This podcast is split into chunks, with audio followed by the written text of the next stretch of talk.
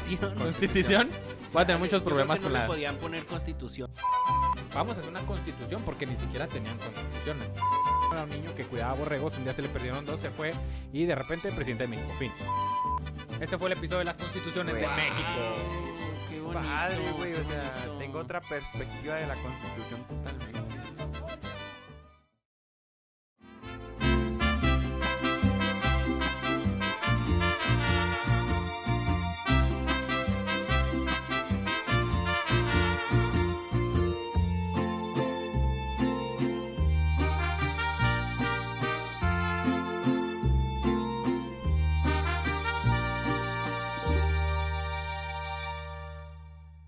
Bienvenidos a la Histeria de México, el podcast en el que nos documentamos de diversas fuentes, pero no pretendemos tener la verdad absoluta de la historia.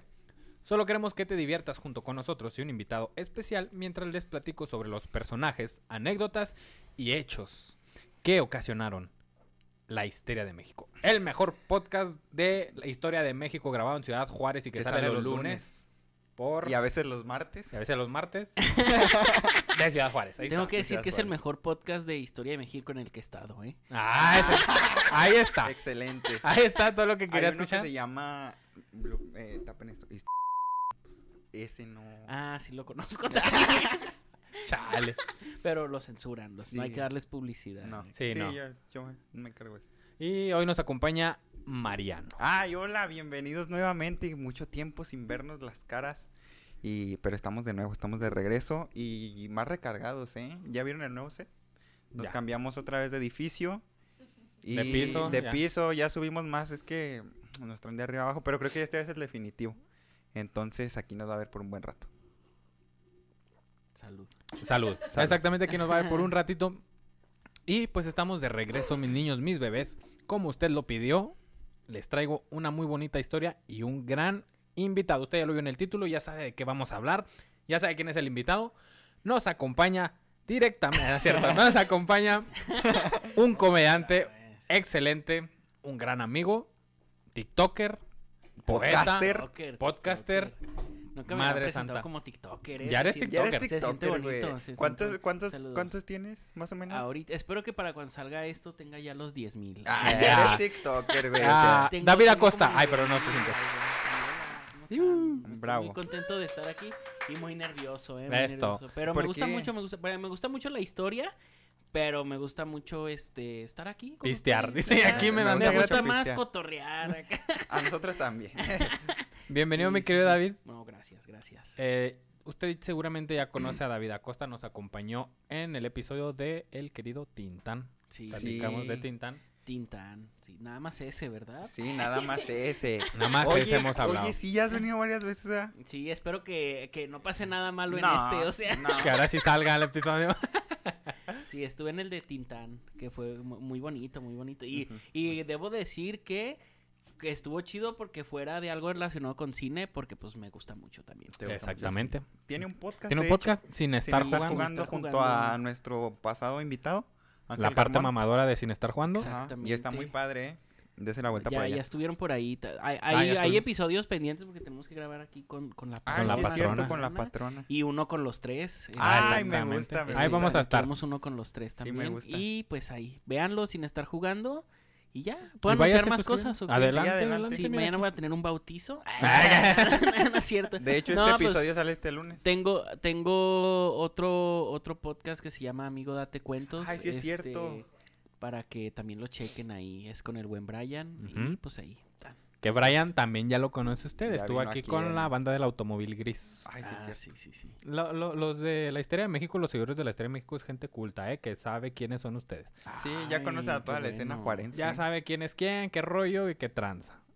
Eh, para el episodio de hoy les traigo un tema muy bonito, chicos, que la gente ya vio ahí y seguramente dijo, nah, qué hueva, pero les prometo que es un muy lindo episodio y va a quedar muy bonito. Ok. A vamos ver, ya me dio ñañara saber de qué se Vamos a platicar sobre una serie de acuerdos tomados por los mexicanos para lograr una convivencia y un país mejor. Hablaremos básicamente de toda la historia de México. En las letras y en el papel. Ah, ya que sé han qué. sido Yo los yo únicos que, sí. han podido traspasar Acaba la de- barrera ver, del a ver, tiempo. acaba de celebrarse Ese- recientemente su 100 años. aniversario. Y... Se celebró el lunes pasado, por 100 eso años, ¿verdad? descansamos. No, 100 años no. Sí, no, Ciento- era centenario. 106 años. Ay, perdón, ando. Vengo del pasado. 106, Sí, de 1917 al... ajá. 2023. Son una serie de documentos que, como veremos, han causado la histeria de México. Han causado la histeria de México estos simples papelitos, las constituciones de México. ¿Tú crees, chicos? Qué bueno que vamos a hablar de eso porque Sí, no espero- tenía idea de que festejamos el 5, ¿eh? Sabía que, sabía que algo de las constituciones, Sí. pero no, ni idea. ¿Sabes qué siento que pasa, güey? El, el lunes pasado, que usted descansó bien a gusto, que está ahí no. tirando barra, Yo menos no. Mariano, porque pues explotación laboral. Ay, comer sí. papitas. Ni sí, que hubiera una que comer- constitución que Ni lo que hubiera una impida. constitución. Ay, no. Pero siento como que los mexicanos en general sienten el día de la constitución ajeno. Como que es el día que celebran al gobierno. o Totalmente. algo que no es mío. Totalmente. Eso siento, eso percibo. Porque, por ejemplo, el día de la revolución se hace una pinche fiestota porque el Porque mexicano es- lo siente ajá. propio. El día de la Siento- independencia no se diga. El día de la La independencia, no se diga. El 5 de mayo hasta en Estados Unidos. Pero este día de la, de, de la constitución mexicana es algo que mm, igual me equivoco, pero siento que es ese día en el que la gente lo siente ajeno. Nada más dame mi descanso, Y no me digas, no me pidas nada y feliz día de la constitución, gracias. No me había fijado, pero ahora que lo dices, es- es Y es un día muy importante, tan, tan importante que es feriado en que México. tenemos un capítulo. Y tenemos un capítulo. ¿Qué tan importante que hay que, capítulo? que hay capítulo. en El, el pasado 5 de febrero, como bien lo decía, se celebró la Constitución de 1917. Para este podcast les voy a hablar de la Constitución de 1917, pero pues hay que ver de dónde nace o por qué Constitución y de dónde viene, ¿no? Ok, Les los voy Órale. platicando poquito a poquito. Espero les guste. A mí me encantó escribir este episodio. te filipo. Me filipó. Me Una flipa la consti- constitución. Una constitución es un acuerdo de reglas de convivencia. Es decir, una forma de pacto político y social. Como el matrimonio. Ah, exactamente. Sí, sí, sí. ¿Es político y social el matrimonio? Político y social. Tiene Válgame cambios Dios. políticos y sociales en tu vida. Órale. No me voy a casar. Pues no, porque en Chihuahua no es permitido, pero... Rayos. me retiro. Ojalá tuvieras tu elección. Ojalá pudieras hacerlo legalmente. Ojalá fuera normal. No, pero mira, te puedes ir a, te puedes ir a Las Vegas y a Ajá. Puerto Vallarta. es- No, pero ya Oaxaca. es legal en todo México, ¿no? No, en Oaxaca sí. Aquí en Chihuahua, Ah, ¿no? Nos gobierna el PAN, ¿tú crees que va a ser los legales? No, ya es en todo México, ¿no? ¿En Chihuahua? Sí, güey. Ah, pues a lo mejor me equivoco, pero hasta donde Ya, tengo bien entendido... Vives en el bien Chihuahua pasado. o sea, homofóbico, sí, hace bien poquito conservador, Hace, hace poquito estaban diciendo que ya en todo el país, güey. Ah, mira, no me enteré. Sí, ya somos libres. Ojalá, ojalá tuviera con quién. Exactamente. David. quién. Exactamente. Exactamente. Ojalá tuviera con quién. Se llama Constitución porque integra, establece, organiza y constituye las normas que rigen a la sociedad de un país. Podemos decir que una constitución viva es aquella que se construye, funciona y evoluciona por el trabajo de los ciudadanos y de sus representantes. La historia de las constituciones empieza como la misma historia de México. Así que nos vamos para atrás. la comedia. La comedia regresó. La mejor pluma a Spotify. Juárez.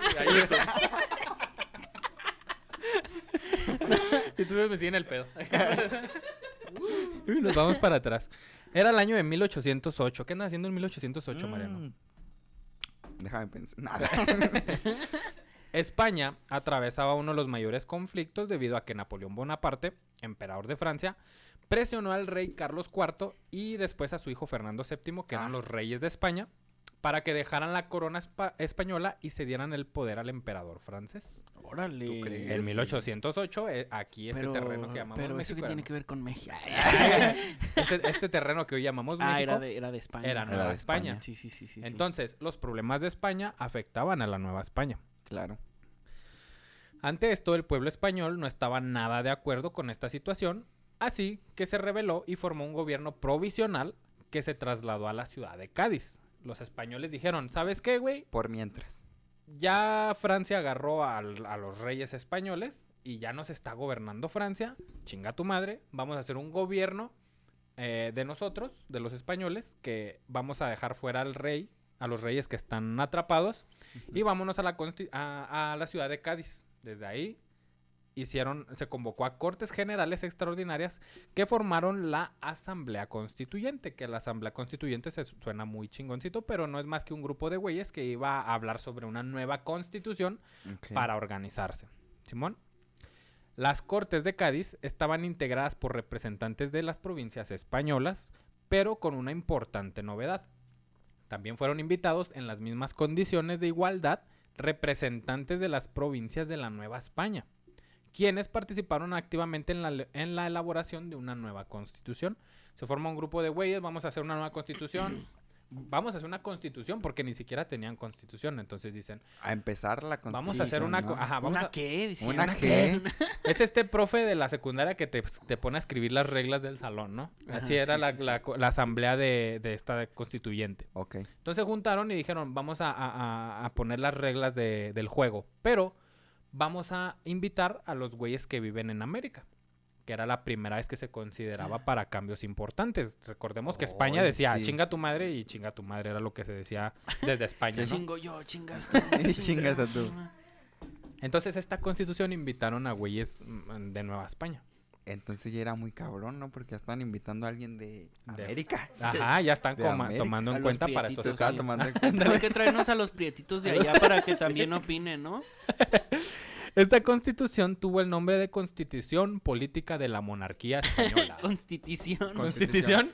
Voy a tener muchos yo creo problemas que con no la... podían poner constitución todavía No. por algo de derechos o algo así. Porque era la Derechos primera y de- decían, ¿cómo que co- Constitución? Constitución. Sí, así que Constitución. se llame. Y ya después dijeron, suena raro, ¿no? O sea, Tengo un problema con decir ¿Cómo se llamaba, Constitución. perdón? ¿Constitución de qué? Constitución Política de la Monarquía Española. Pero, Pero- nosotros lo conocemos como esa mentada Constitución de Cádiz. Alguna vez en la escuela les dijeron, la Constitución de Cádiz. Ah, ¡Guau! Es esa Constitución de Cádiz. Yo nomás me sé la del Cádiz de fuego. Sí. Chistes de Harry Potter aquí, ¿verdad? va a haber, ¿eh? Va a haber La mejor Ah, pluma. Eso y más. La mejor varita mágica. Sí. En esta constitución se estableció que la monarquía sería limitada. Es decir, el rey tendría limitaciones en algunas decisiones donde debía ganar el consentimiento de este grupo de personas que formaban la asamblea legislativa. Oh, espera, y entonces el rey tenía... Dices que aquí era limitado. En España era lo que dijera el rey. ¿era ¿Es, es verdad? Ah, la constitu- eh, siempre fue así, era lo que el rey decía, se la pasan a pelar Ah, todos, tanto aquí, España como Pero aquí Nueva ya, España. ya no eres tan perro. pues, ah. No, esta constitución fue en, España, se hizo allá en Cádiz de ah, España. por eso es que... Ok. Y allá dijeron, ¿sabes qué? Me, me En esta nueva constitución vamos a quitarle poder al rey para que no se pase de verga. Si el rey quiere hacer... ¿Se quiere No se lo quitaron del total. se lo quitaron del total, pero había varias cosas que ya tenían que... con- que el rey No, tenía que Ya consultar no le vamos con la a traer asamblea. prostitutas, señor emperador. Este, ok. Además, en esta constitución se instituye la igualdad política entre los peninsulares y los americanos. Es otra cosa novedosa. Antes, si eras de, aquí de Nueva España, no tenías derechos políticos en el reino español porque eras una colonia nada más, ¿no? No la colonia de. España. Y aquí en la constitución se empieza a, a igualar los derechos de decir, si esa es Nueva España, entonces también es España. Entonces esos güeyes deben de tener los mismos derechos que los españoles que viven en la península. aquí viven. Cuando el rey Fernando VII, que recordamos que ese güey lo agarró Napoleón Bonaparte, este, cuando fue liberado, pues obviamente salió y di- le dijeron, oye, güey, tenemos una constitución que ya te quita varios derechos y nos tienes que pedir permiso.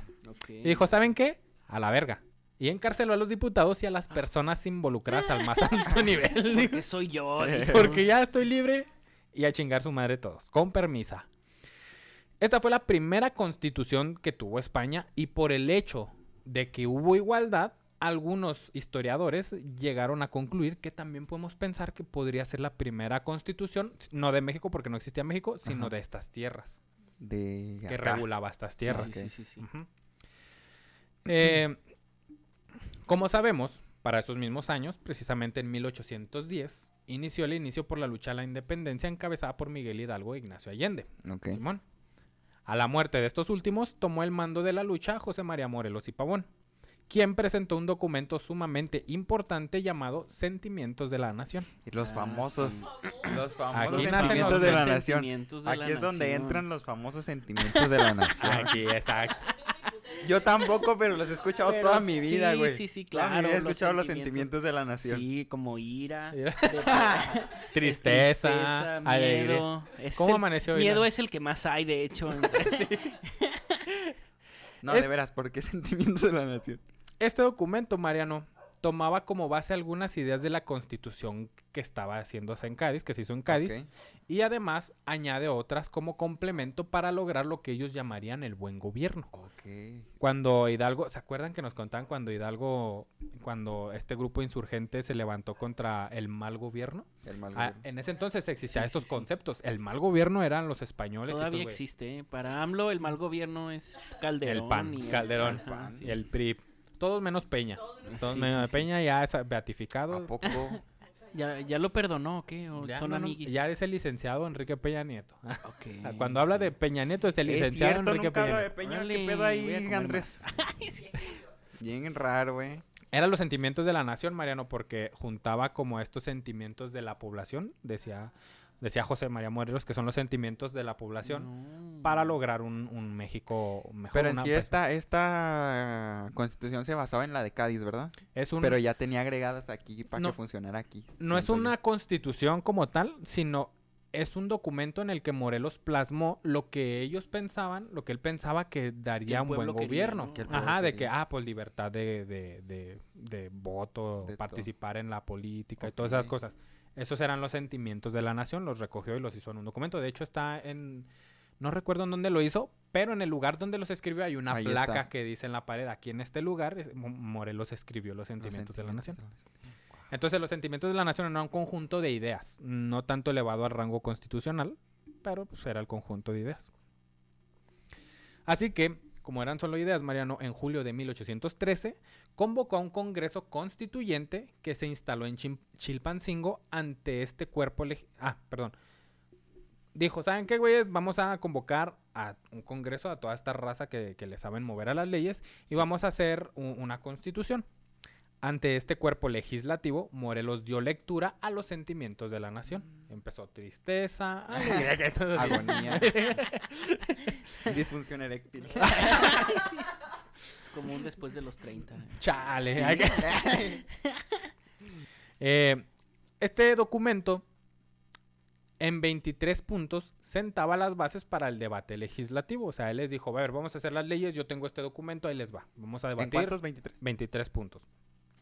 Eh, Morelos declaraba que la América sería libre e independiente de España y de toda otra nación, gobierno, monarquía. Esta es la primera vez que se toca el- tema de independencia de México. Cuando, Ay, está raro, ¿no? Sí, está güey. tenso. Cuando- eh. cuando- Morelos rudo, Morelos Sí. atrevido, ¿eh? Morelos. Atrevido, se atrevió. ¿Qué Sí. huevos tenía el señor? Sí, eh? ¿eh? Este señor, o sea, con, con Hidalgo recordemos que. Bonita la chingada. recordemos que con Hidalgo pues se buscaba la autonomía de la ¿Y con Nueva costilla? España. Ah, no te creas, nah, ya, ya. Güey, yo creí que se perdón, llamaba perdón. Dolores, güey. Eso lo contamos en el de Miguel Hidalgo. Yo creí que se llamaba Dolores, güey. Por eso era el grito de Dolores, el Pues grito, decían el cura Dolores, ¿no? el cura de Dolores. Grito de dolor. ¿Tú crees? Dolores, sí. nombre de mujer, pero se lo Sí. pusieron a él porque ya estaban deconstruidos. sus Sí. papás. Era sacerdote y usaba falda. Eh, ah, es la primera vez que se toca el, el punto de ser independientes con Morelos. Eh, a partir de ese entonces, sería la América Mexicana, es la primera vez que se llama México también. Se le empezó a llamar la América Mexicana. Órale. Guau.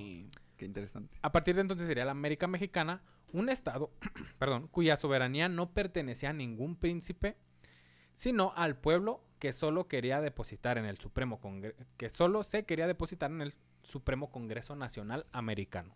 O sea, él decía, Ok, ok, ok. ok. ya esta madre no es de reyes, de príncipes, de nadie. La América septentrional o la América Mexicana, Es del pueblo. Es Es del del pueblo. en diversos artículos, En diversos artículos establecía el principio de soberanía popular, su lealtad a la religión católica y planteaba, pues era el, el pensamiento de ese entonces, ¿no? Y planteaba el establecimiento de un régimen, ojo aquí, de gobierno dividido en tres poderes.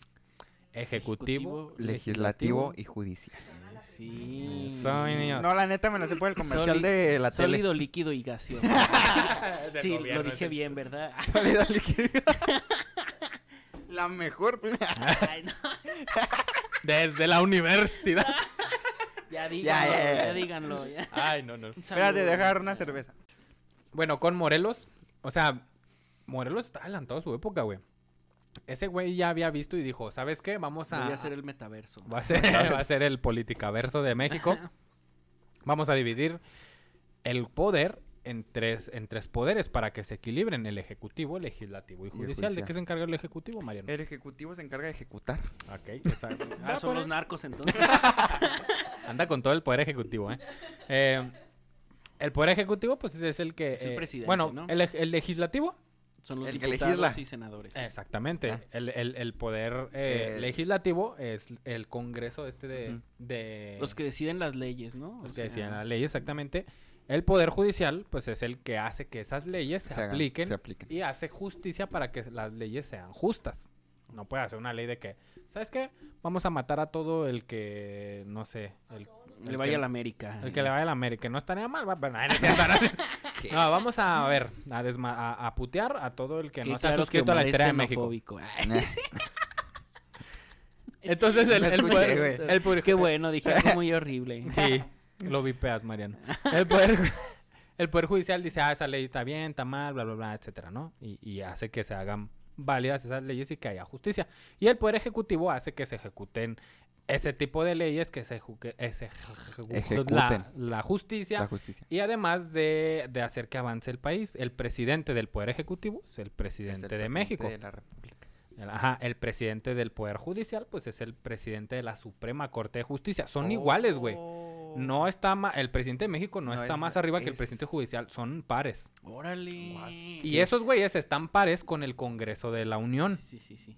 O sea, esos güeyes tienen el mismo nivel. Aquí en México tenemos la horrible De... pensamiento de que el presidente es la máxima autoridad porque así lo manejó el PRI y chinguen su madre los demás. Pero no, se supone que son al mismo nivel. El, el ejecutivo, el presidente de México no puede decir, ah, ponme una ley, bueno, a menos que tenga todo su ¿Y partido en quién la es el presidente ejecutivo de México? El presidente ejecutivo. Andrés Manuel. López Andrés. Manuel. Ah, ¿y el, y el, El de legislativo? Es- no es un presidente, es un congreso, es el Congreso de la Unión. Ah, ok, ya, ya. Que el Congreso se divide en Cámara de En Diputados Cámara y de Diputados y Senadores. Sena- en los diputados y senadores. Y el judicial es una señora que no recuerdo su nombre, que apenas hace la semana pasada tuvo un escándalo precisamente Ah, sí, porque sí, no sí, se sí. levan- no se puso de pie cuando entró Andrés. Ma- Hicieron este festejo de la Constitución, ¿Cómo se atreve? entró Andrés Manuel y todos se pusieron de pie y ella no porque no está en el protocolo y dijo a mí me vale verga, Ah, pues, ¿quién es ese señor? somos iguales. Ni que fuera el Salvador. Órale. Esa señora, la presidenta del, del- del judicial, ella fue. Pero Y fue muy por- criticada. para todos ellos, o sea, por ejemplo, ya, ya- ya acá politizando un. Ya, poquito más, ¿no? Madre. Este, para elegir a la presidenta judicial, ¿se hacen elecciones entre los policías y todo eso? ¿O, o- Ay, no, no recuerdo Ah, cómo oye, lo. Interesante eso, ¿eh? Creo que lo eligen también democráticamente el, al judicial, pero no el pueblo, sino... No sé si el es- Congreso de la Unión lo elige, a lo mejor estoy diciendo puras mamadas, pero también es electo. alguien lo- Ah, también cae en elección. Sí, pero el punto es de que son el mismo. Son, ok. son- sí, sí. Están al mismo nivel de Ajá, poder. Porque el- si el pinche el presidente país. está loco, pues el Poder Judicial es el que, a ver, espérame, no Pero puedes todos hacer están eso. locos, son morenas. Por algo, güey, Morena en este caso, porque también lo hizo el PRI, quieren poner a todos los senadores de Morena al, al Poder Ejecutivo, al Poder Judicial. Oye, sí es a cierto, modo, ¿eh? entonces el poder se va a centralizar y lo que diga uno solo, que es el problema actual del poder del poder legislativo.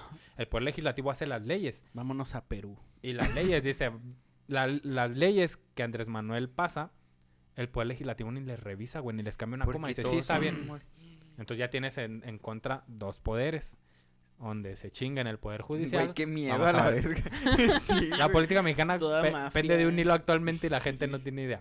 Bueno, Pero nos sigue cayendo beca de 3.600 pesos. Sí. No hay fuentes de empleo ni, ni vida segura, pero 3.500 ah, no, pesos ya van a caer 5.000, dijo el otro día. Ah, bien ahí. Algo es algo. Algo es algo, mira. Bueno, esto, en esto pensó, pensó Eh, Morelos, Morelos. Dijo, poder legislativo, ejecutivo y judicial. En el punto de estos sentimientos de la nación, en el punto décimo primero, o para los Asterix el onceavo, el documento declaraba su conciencia revolucionaria. Es decir, decía, ¿sabes qué? no queremos que las cosas pues, sean iguales, ¿no? Vamos a hacer un cambio. Una revolución es un cambio drástico, algo. Y en el decimotercero, o treceavo, considerado uno de los más importantes, garantizaba la igualdad de los individuos ante la ley. Estoy hablando de 1814, güey, 13. Estos Sí, sí, güeyes ya estaban pensando, ya están adelantados a su época. Totalmente, ¿no? Pues, En septiembre de 1814, Morelos se trasladó a Patzingán, donde entraría en sesiones el Congreso, o sea, se juntaría el Congreso. El 22 de octubre de ese mismo año, o sea, un mes después que se fue a Patzingán, se expidió con nombre oficial, cito, el Decreto Constitucional para la Libertad de la América Mexicana. ¿Qué América conocemos? mexicana, qué emoción, güey. Sí, Sí, llegamos a esa parte de la serie. Sí, güey. Ah, sí. ¿Qué conocemos como la Constitución de Apatzingán? Si alguna vez escucharon la Constitución de Apatzingán, Güey, todos los nombres me suenan, pero no los tenía conceptualizados que te dijera. Órale. es, es aquí, a- a- se entra Morelos. Porque aquí viene uno a aprender. ¿Qué es lo que te digo? Los sentimientos de la nación es un documento nada más. Cuando lo elevas a rango constitucional es donde nace la Nace la constitución de Constitución. Apatzingán de los sentimientos de la nación. Órale. En la elaboración del texto intervinieron personajes tan ilustres como don Andrés Quintana Roo, que si usted Oh. piensa que solo es un estado es porque no ha visto el episodio, de Leona episodio de Vicario. Esposo, eh, Andrés Quintana Roo era el ilustre esposo de, de Leona Leona Vicario. Vicario. Carlos María de Bustamante, Ignacio López Rayón y el propio José María Morelos. Ok. Se trata de un documento histórico considerado como la primera constitución de la nación y el origen del pensamiento liberal mexicano. Pensamiento liberal, mica- esto me emociona mucho, güey, no sé por qué. Como en esos años aún estaba la lucha por la independencia de México, esta constitución solo era obedecida en los territorios controlados por el ejército insurgente. ¿Sí? O sea, no era tal cual la constitución de todo el país. La- los insurgentes dominaban aquí que Juárez, ¿no? Entonces era donde podían entrar ellos, ¿no? En donde dominar. entraban ellos, dominaban ellos, era la constitución Donde se de. Apatzingán donde se aplicaba. En todos los lugares no, que era la mayoría. Por esto mismo, eh, después de la desgraciada muerte de Morelos en 1815, eh, ya no se aplica esa ley. Se tira a León esa constitución. Entonces ya nadie la Ah, no la aplica. y con Morelos muere la constitución de Apatzingán. ¿Qué? Órale. O sea, nada más existió un año. Un menos ratito. De un año. Ajá, exactamente. Órale. Ah, pues sí fue un año, ¿verdad? prácticamente. Y, y eso no en todo el territorio, en lugares donde los insurgentes habían, eh, estaban dominando. Después de la muerte de Morelos, no sé si en su, en, en- en su mente eh, imaginario, este, No creo. un hueco extraño. No creo, dice Dian. Un Ahí le quitamos el micrófono, ¿eh? Sí, porque ya, demasiada opinión. aportaciones. Este, después de que muere Morelos, es como que ese borrón de que quién sabe qué pasa en México y después ya independiente. ah, es como un. Sí, laguna como que nadie sabe así como que, ah, es ¿Qué Hidalgo, pasaría? ¿Quién Morelos sabe? y México independiente. Pues muere Morelos y a los insurgentes le da así como, como, como esa pesadumbre de que murió el, el líder del movimiento y dejan de haber líderes y la, la lucha por la independencia también se apacigua. Se esa. pausan, ¿no? Mm, hay, hay levantamientos muy leves Ah, de. Vicente Guerrero y Guadalupe Victoria en especial, Pero pero, no son. muy leves. Ah. Guerrero, por ejemplo, hace le- ah, levantamientos de guerra de guerrillas en lo que hoy es el estado de Guerrero, ahí en, la, en las montañas. Ah, por, por eso, ve- es por eso se llama Guerrero. Por. Vicente Guerrero. no por los Y la estación del Vivebus. Ahí también anduvo Vicente Ahí, Guerrero. David, Ahí también pasó anduvo. por ahí y dijeron, ah, pues aquí va a ser Vicente Por Guerrero. aquí del va a pasar el. Bravo Bus. Ah, no, Ah, y es. Juárez Bus. Ah, la verga, estoy muy Es que para no pagar Yo impuestos. todavía le decía Vivebus. Yo también, todo es el Vivebus. Vivebus. Entonces, bueno, aquí es donde entra Fray Servando Teresa de Invierno y se acuerdan Oh. que vino con Javier vi Mina y, y Guerrero y todo este levantamiento y lo Iturbide dice, ¿sabes qué? Pues vamos a unirnos y vamos a hacer México independiente, fin. Como ya todo mexicano sabe, El obviamente, abrazo porque- de Acatempan y todo eso. ¿no? Exactamente, el abrazo de Acatempan es el, el abrazo que da Iturbide con Vicente Guerrero para pactar la unión de los ejércitos y no hacer un solo ¿eh? ejército. Ya lo hablaremos, hay mucha historia que contar todavía y por eso estamos de vuelta en la histeria de México. Regresamos. Como ya todo mexicano sabe, pues el 27 de septiembre de 1821 pues se logró la independencia de México al mando de Agustín de Iturbide. Oh, claro. Hasta lo tenemos en el billetito de 20 nuevo. Es, Aplausos. el, eh, es el, el- la victoria El de... ejército ¿Es, trigarante. es este Iturbide o, Es o- Iturbide. Sí, es el frente. ejército trigarante. Entrando por el arco del triunfo de, de la Ciudad de Si México. usted tiene un billete de 20 en la mano, sáquelo en su cartera de los nuevos. Yo creo que no. Sáquelo. No, va a un Oxxo. Vamos a dar en cuenta. Ah, no, es de 200. Ay, ay, ay. Este- Ese trae a Sor Juana. Con trae- es el único que traigo, pero... Como Sor Andrés y Manuel este. también tenemos un capítulo. Eh, sí, Agust- que la gente guarda mucho el billete del ajolote, que casi no hay en circulación. Pero el que deberían de guardar es el de la independencia, el de 20, porque el Oye, billete ya de... no va a estar en circulación, ¿edad? No, ¿Verdad? Perdón. el de 20... el billete de 20 Me causó conmoción. es nada más... eh, ¿Cómo se llama? Es conmemorativo. conmemorativo. Mm. No va a estarse. Y el que sí se va a estar... ¿Es el de 50? Es el de 50, ese sí Ay, va ya a ser. ven, guarden el de Guerrerito. No, yo traigo billete de 100 pesos de... Es de marca de listeria y yo mañana voy a conseguir el mío. Yo también. Top billetes. Ya tiene que ser marca. El contexto en el que se encontraba en ese momento, o sea, somos libres, somos independientes y así como los pescaditos de Nemo cuando se caen al agua, ¿ahora qué? ¿Qué hacemos? ¿Qué pasa ¿Y después? qué sigue? Somos independientes, ¿qué hacemos? Nadaremos. Eh, La mejor pluma. ¿Cómo no fuiste tú allá? A la uni.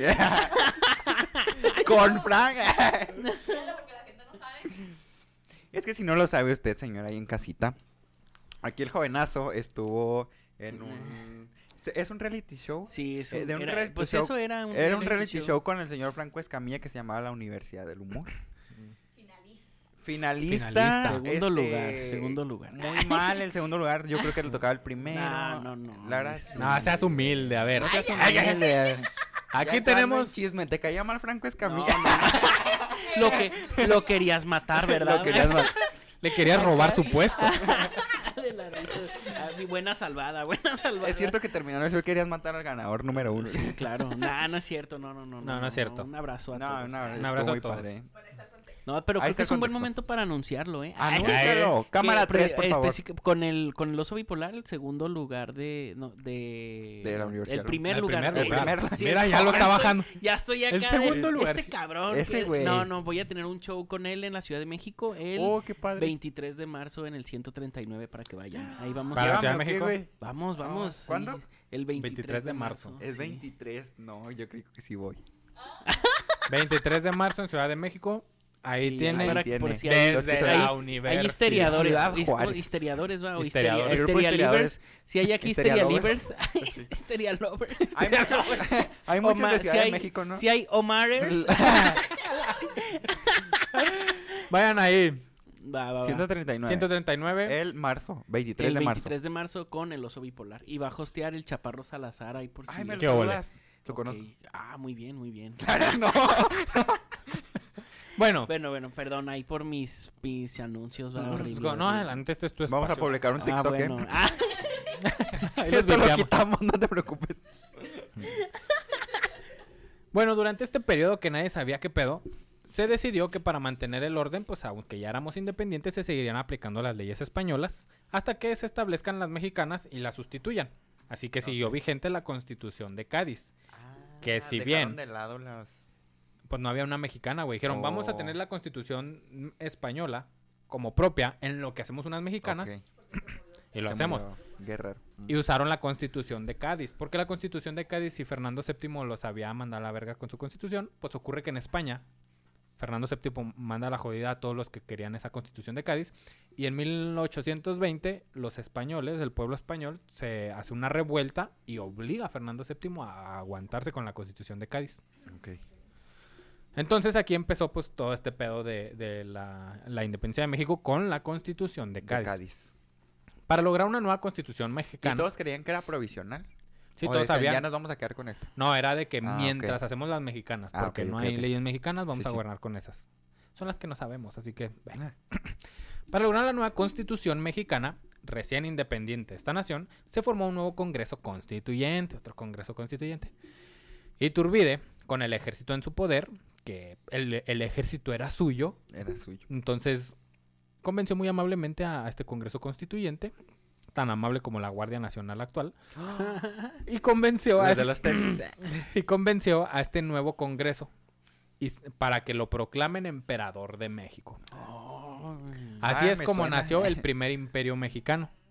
Iturbide toma el ejército y el Congreso que iba a hacer la Constitución o sea, la lo obliga independencia nomás fue... de España. De. España. Pero fuimos imperio de un español al final. Bueno, Iturbide Oh, nació aquí, pero Wow. era el ejército español, pues. El gobierno de Iturbide, el imperio, fue autoritario y encarceló a todos sus oponentes.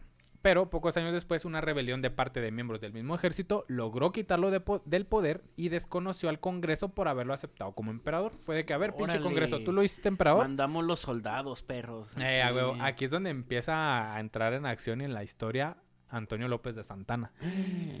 Es de los güeyes que están así sí, sí, sobre sí, de sí. Iturbide. Entonces el Congreso, pues ya dice el, dice este ejército, no, a la verga el Congreso puso de emperador a Iturbide y nadie lo queríamos, así que a la verga también el Congreso ese. Así que se eligió un segundo Congreso constituyente, porque pues el mío no jaló, voy a la tienda y aquí está mi ticket, regréseme mi, mi dinero por ese Quiero hacer devolución. Ujú. Oh, bueno, se va a poder. Entonces hizo otro Congreso Constituyente.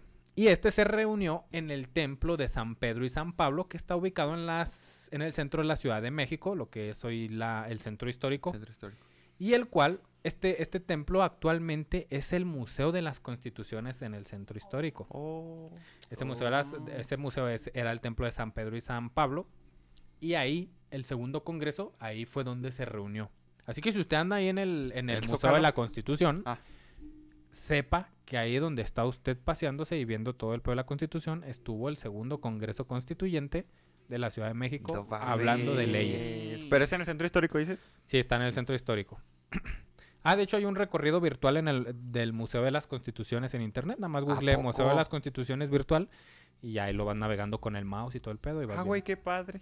Sí, pero la experiencia de ir está mejor porque hay, hay unas partes en las que tiene juegos interactivos sobre las constituciones. Ah.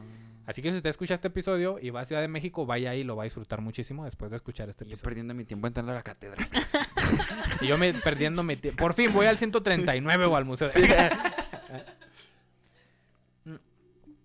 Este Muy congreso... preciosa en la catedral. Bellísimo.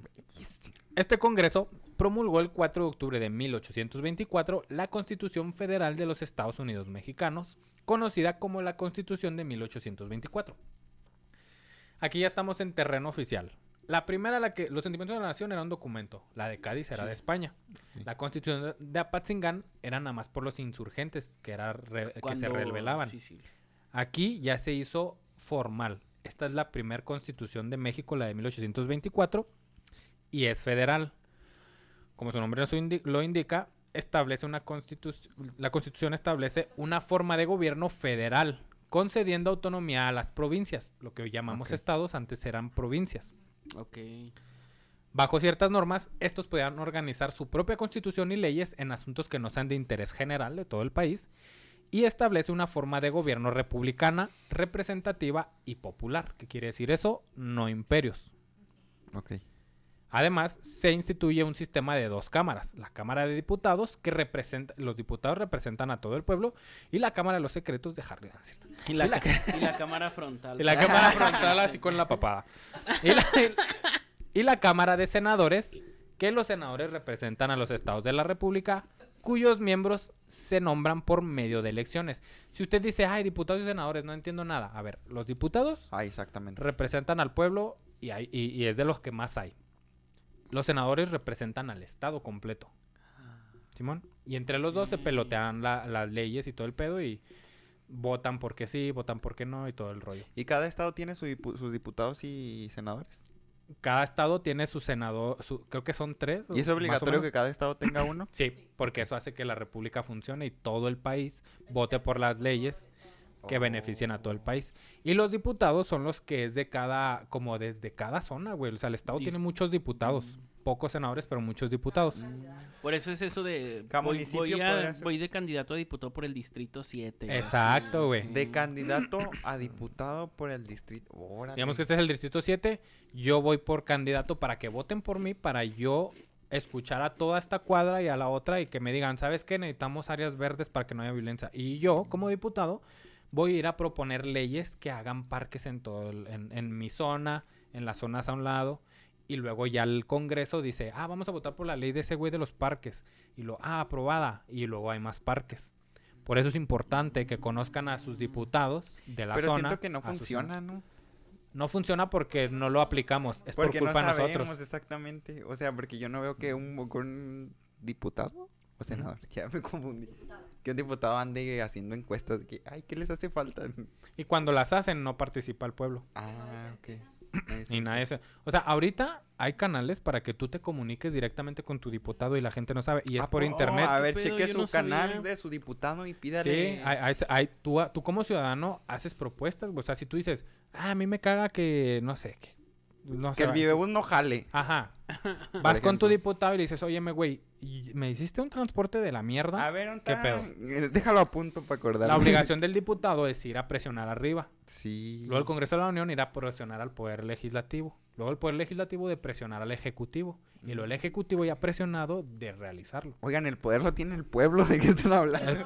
Pero no sabemos. En, en teoría el poder lo tenemos nosotros, pero no lo aplicamos, no sabemos cómo Hay que aplicarlo. revelarlo. Vote por Omar de la Estrella de México. Si todos dicen, hagamos un, un- que los historiadores sean los historiadores, hay que hacer Diputado por la Estrella de México. revolucionar, que es una revolución virtual. ya millennial todo. Ay, no, ya millennials nosotros. Y centennials y... ¿Tú y eres millennial? Yo soy millennial. Mucho gusto. Tú también, ¿no? De hecho, así se llama mi show de stand-up. Que Oh, va a es estar próximamente. Sí. Yo soy generación Z. Esta constitución no fue del agrado de los poderosos. La aristocracia Ay, criolla, la iglesia y el ejército. Lo que produjo un enfrentamiento entre quienes querían un poder central para toda la república, que eran estos güeyes que decían, no, a la mierda lo- la, la república federal, mejor que desde el centro nada más el, el ejecutivo tenga el poder y él diga qué se va a hacer para todos. Y ellos se peleaban con los... Perdón. Está bien rica. Está muy rica la cerveza, ¿eh? Está muy sabrosa, está muy chavocha. Eh, y ellos se enfrentaban contra lo- los que decían, no, a mí me conviene, o sea, lo- las cosas que Chihuahua necesito no son las mismas que Oaxaca necesita. Entonces, No, pues, yo quiero que, que- que Chihuahua sea una, federa- un- una provincia, un estado, Ajá. Y quiero que de nosotros eh, emanen las leyes y todo el pedo para lo que nos convenga a nosotros. ¿Sí? Ahí es donde se hace esta división de centralistas y federalistas. ¿Alguna vez lo escuchaban en la escuela? Centralistas y federalistas, claro. Los centralistas decían No. que un güey mande desde el medio y diga a dónde se va todo. Y los federalistas decían no, que haya varias provincias y de todas se haga una Se haga república. república. Entonces ahí empiezan los problemas. Es hasta el año de mama la risa de este 1833 que el presidente Antonio López de Santana dijo, ¿saben qué? Yo estoy agotado, estoy enfermo y se, retiró a su Se finca. retiró. Dijo, yo me voy a mi finca y dejó al vicepresidente, que era Valentín Gómez Farías. Dijo, yo estoy enfermo, con permisa, me voy a mi rancho y ahí les dejo a Gómez A Farías Gómez para Farías. que los gobierne. ¿Y La- fue presidente Gómez Farías? Fue presidente y lo... Sí, o sea, Pero el no fue electo. No, No, lo no, puso Santana. No fue el Héctor, fue Gómez Farías. La mejor pluma Eso desde la universidad. Por eso no gané.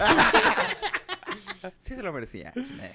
Ya estando eh, Gómez Farías en la presidencia o en el poder después de que este güey se quiso ir a dormir, dijo, pues sabes qué, voy a tomar una serie de medidas que voy a afectar a la iglesia, a mi malema de la iglesia.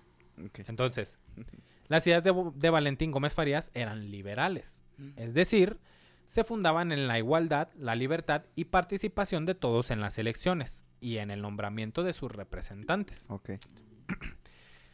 Su plan liberal de, de Gómez Farías, que ya estoy en el poder, estoy haciendo planes liberales, fue adoptado por los federalistas. Los federalistas dijeron, ¿sabes qué? Esas cosas de liberales suena chido, güey. Mm, Vamos a unirnos. Entonces Gómez Farías tomó medidas para aprovechar la riqueza que la iglesia ya había acumulado durante mucho tiempo y Ya era estúpidamente rica. la ¿no? iglesia era babosamente rica. asquerosamente rica. Además de que las Como el decisiones que... sexo anal. Asquerosamente rico. Ay, sí. Me proyecté. Ahora. a estudiar eso. Ahora, sexo anal en la iglesia. Yo ahí andaba. Me recordaste mi catecismo. de- Se Asquerosamente rico, pero al cuadrado. Entonces, ah, Saludos al padre Toño. muy guapo, al por cierto. dice el.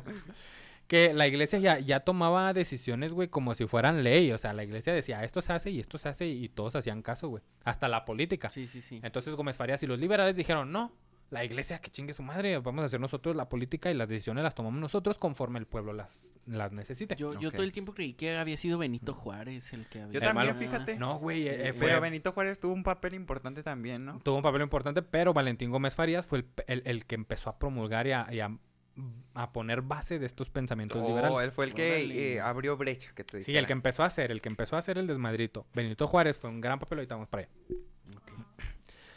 Sí fue un papel de 20. No, y ahorita es el de De 500. 500, hijo, Ah, sí, sí. sí, sí, ya es Gran papel. Gran Gran papel. papel. gran papel. Debido a esto, un grupo de personas que quería conservar estos privilegios que las reformas de Gómez Farías le quitaban, hizo su propio congreso con mujerzuelas y juegos de azar. Como los panistas con el INI. Y lo elevó. eh, y dijeron los, lo- lo- lo- estos güeyes, dijeron, no, vamos a hacer un grupo de personas y vamos a elevarlo a Congreso Constituyente. ¿Con qué fundamento legal? Ninguno. Nos vale madre. Vamos a hacer un Congreso Constituyente. Em, déjame pienso, no. no, está bien.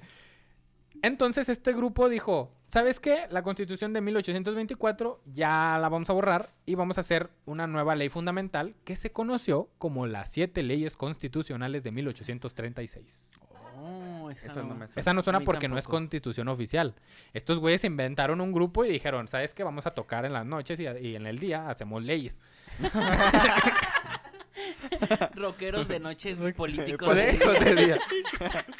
Entonces Buena estos, trama, ¿eh? Sí, estos dijeron- Sí, sí la vería. sí la vería. estos güeyes dijeron, con siete leyes que hagamos, el país va a funcionar a toda madre, ¿no? Las Es que siete 7 veces 7 es el de la abundancia. siete. Ya la hablan. Como los siete pecados ¿Quieres en la capitales. numerología? Sí. Son- Aquí están son las siete siete, pecados capitales. leyes. 7 sí. pecados capitales. Ah, Este verano. Esta noche. Rockeros de noche, políticos, Políticos de, de día. Por el 7. a las siete. A las el 7. siete, sí. El 7. Que es abundancia. Pues esta constitución que estaba hecha con las patas, pues eh, quedó muy dispersa, ¿no? Como Jenny Rivera. Y limitó. No es cierto, no es cierto. Pero A me duele más en México. Jenny Rivera ni está muerta, ¿eh? Está haciendo, Está ¿qué? haciendo. Ella hace recetas en su. recetas de cocina, así que no es un mal chiste. Eh, esta constitución, pues así les decía. El de que- ceviche está muy bueno. Véala y hágala. Esta constitución quedó muy dispersa. Limitó el derecho al voto y el cargo público solamente a personas que tengan recursos económicos. Básicamente el sueño húmedo del PAN. Que solo las gentes con dinero puedan votar. Güey.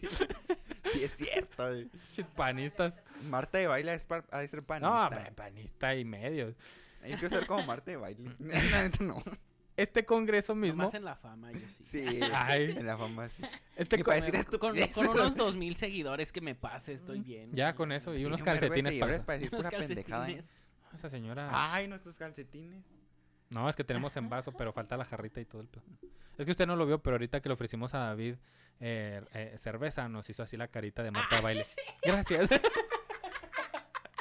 No, Mejor le dimos Pues, un vaso y una jarra y unos bueno, hielos y unas pinzas y, unas... y un calcetín. Bueno, les decía que este, estos güeyes, el, eh, este grupito que se inventó, bien inventado, quitó el poder ejecutivo, legislativo y judicial y dijo, vamos a centralizar todos esos poderes en uno solo. ¿Y cómo lo vamos a llamar? Vamos a llamarlo, cito, no me estoy inventando nada, Supremo Poder Conservador. verga. Así que si eres gay, te Ni vamos a poner en la guillotina. Ni la maruchan tiene tanto. El Supremo... La mejor. La mejor pluma. De ahí nace el nombrecito este que ahorita la, política la política trae tanto en mente de conservadores. Ah, Fifi, esa es una drag, güey. Los, los, fi- que lo- los conservadores y los liberales es la evolución que ahora son los chairos y fifis. O sea. México siempre dividido, al final de cuentas. sí, sí, sí. Los fifis. Pues es que para, porque no hay clases sociales igualitarias, o sea. Mientras no haya clases sociales igualitarias, todos vamos a separarnos, ¿no? Los fifis y los, Y los Yo chairos. Yo soy fifi. Sí. Ni chairo ni fifi. Bueno, este poder, que no es un ataque de maquinitas, el Supremo Poder Conservador, era una figura dictatorial que luchaba contra los demás poderes. O sea, se inventan un grupito que se inventa un poder que ese poder es centralizado y ese poder se la mantiene en pleito con el legislativo, ju- ejecutivo y Y judicial de la. Constitución. Como era de saberse, fue imposible gobernar con las leyes constitucionales y las revueltas federalistas que no les convenía nos hicieron esperar. Una de esas revueltas fue en Tacubaya, que dio fin a las pugnas internas y convocó a otro Congreso Constituyente que fue electo y elaboró tres, tres proyectos eh, de constitución que buscaban el acuerdo de todos. Era de que, a ver, ya, vamos a hacer otro Congreso y este va- no va a ser una constitución, va a ser tres. Y los conservadores y liberales vamos a votar por cuál queremos. A López de Santana, que buscaba centralizar el poder porque era el presidente, no le gustó la idea de que este Congreso eh, hiciera estos proyectos de constitución que tenían tintes federalistas. Decían, "Nah, estos güeyes están muy Mm. federalistas. Así que al frente de los militares dijo a chingar su madre todos, desmadró a todos, disolvió el Congreso y designó una junta de, cito, notables, así les llamaban, para que estos notables elaboraran un documento llamado, Notable. estos notables sobresalientes, Pero ¿qué te convertía en notable? O sea, el varo. el varo, el, el, el- ah, ese güey es notable, Es es notable. Como cualquier panita. Ah, notable. Notable, eh, notable. Muy se hace notable. notar. Se hace notar. Cuando un día Notable. tengamos Patreon, vamos a hacer el primer malo, nivel ¿eh? notable. Ah, va a ser notable. Los sí. primeros nivel va a ser Sí. los notables. Cuando, cuando una vez traía una tablet, este, y luego me Notable. asaltaron, me asaltaron, y- notable. La mejor pluma. Ahí te, ahí te va una peor. Había dos niños y uno estaba muy callado. Le dijo, ¿qué tienes? Es que me dijeron que notable. La mejor pluma. Ahí está Vale. la comedia. Para que... Ah, estos notables los, los puso no- los militares. que notable. es bueno, es bueno, es bueno. ¿Por quién vas a votar? No, me dijeron que notable. Así que el frente, de- eh, eh, perdón, Santana con los militares quitó al Congreso y puso estos notables para que estos tipos elaboraran un documento llamado, cito, Bases de la Organización Política de la República Mexicana de 1843. Pero vas. Ok. Estas bases tenían como base, valga la redundancia, todas las ideas del mismo López de Santana para fortalecer la figura del presidente de la República. Tenía que apidarse López. Sí, sí, sí. De la República. Y A continuar. México no le va bien con los López, dijo No. Mesa. y continuar con la centralización del poder y la restricción del derecho al voto, hasta igual de que no, va, nada más el que tenga varo va a votar. Y ha habido varios presidentes López, ¿eh? Sí. Sí, López, Portillo, López Santana, López de Santana y López, Y López Obrador. López Obrador. Obrador y López no. Dóriga. Ay, sí, López próximamente. López. Mateos, Ah, ¿fue presidente? López Mateos. Sí, presidente. Oh. López, bueno, hay muchos. López Rayón no fue presidente. ¿Quién era López Rayón? López Rayón no fue presidente, no, no fue presidente, pero fue general de, del ejército Ah, pues poco le faltó. Poco le faltó, mira. Eh, a los liberales no les gustaron estas bases. Así que se organizó una nueva revuelta encabezada por el tocayo de Mariano, Mariano Mariano. Salas, Ajá. quien dio fin a estas bases y recobró la vigencia de la constitución. El del- tocayo de Mariano, Ricardo. Es que era Jotito. Muy tocayo. y eh, dijo, no, pues esta, vamos a poner otra vez la, este Mariano, Mariano Salas dijo, vamos a, a traernos de nuevo la constitución de 1824, que sí funcionaba, pero vamos a hacerle unas reformas. ¿Qué te parece una reformilla y que le cambiemos cosas? Por ejemplo, ¿qué le cambió? Estableció el voto universal de todos con los únicos requisitos de tener, o sea, para votar nada más tenías que ser mayor de edad, que en ese entonces la mayoría de edad era de 20 años, y debías de tener buena conducta. Y obvio tener nepe, porque mujeres votando, claro que no, ¿no? Ay, ¿tú crees? Ay, no. Los conservadores hicieron que Ahora esto... quieren votar? Ahora quieren votar las mujeres. Ahora ya hasta votan. Los ¿Cómo ha conservadores, los conservadores hicieron que estas reformas duraran poco, pues con su reacción violenta promovieron la dictadura de Antonio López de Santana.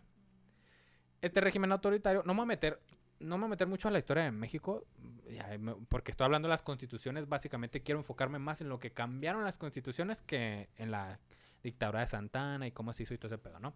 Pero bueno, ya es dictador Santana. ¿Ya hay episodio de Santana No, aquí? todavía no? no, güey.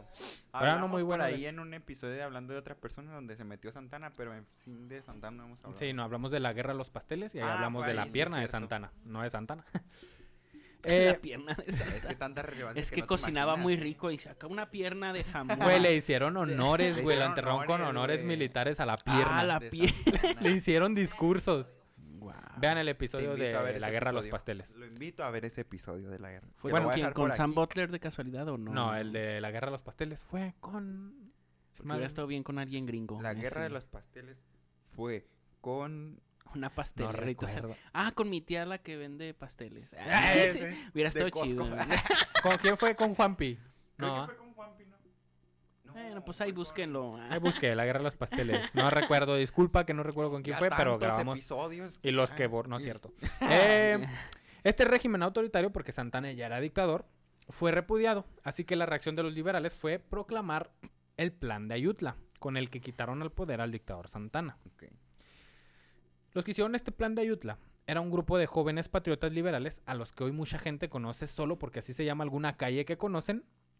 Algunos de estos hombres liberales son Melchor Ocampo, Benito Juárez, los hermanos Miguel y Sebastián Lerdo de Tejada, Ponciano Arriaga, José María Iglesias y el viejo luchador Valentín Gómez Farías, que después de apoyar y solapar en muchas ocasiones a Santana, Sí, porque era su vicepresidente, Ajá. ¿no? que después de... No, pues David lo acaba es de decir. Sí, sí lo dijo Lo ahorita. acaba de decir. Pongan atención, verga. lo acaba de decir hace un minuto. Eh, después de apoyar y solapar eh, Valentín Gómez Farías a Santana en muchas de sus decisiones, da un giro a la historia y logra que Santana no deje solo la presidencia, sino hasta el país. Ah. Ah, en Me fui para atrás con eso. Oye, es una muy buena novela, Sí, ¿eh? güey. No, va a haber episodio de Gómez Farías y aquí va a haber giro de tuerca y todo. Así comienza la reforma. La mentada reforma que nos contaban en la escuela, que consistió en separar definitivamente a la iglesia del Estado mexicano. Sí, eso es lo que yo decía de Benito de Juárez. Benito Exactamente. Juárez. Ok. dar al Estado las funciones que le correspondía, poner en circulación la enorme riqueza y bienes de, que, que eran de la iglesia y quitar la obligación de las devociones, que son las devociones, Mariano. ¿Qué son las devociones? Bueno, cobros por servicios de la iglesia. Ah, ¿esas son las devociones? No creo, mira, estoy en desacuerdo. Yo me sé lo de, lo, lo de las clases devociones, que eran las que daba Snape. Ah, otro, otro. ¡Ah! David está acá y todos estamos aquí, ¿eh? Forzadísimo acá. Seguimos con Harry Potter. Llevamos, ¿qué? Tres, tres. Tú ya Este te aventaste el. Ah, de el de la, la Cámara de los Ajá. Secretos La Cámara de los Secretos.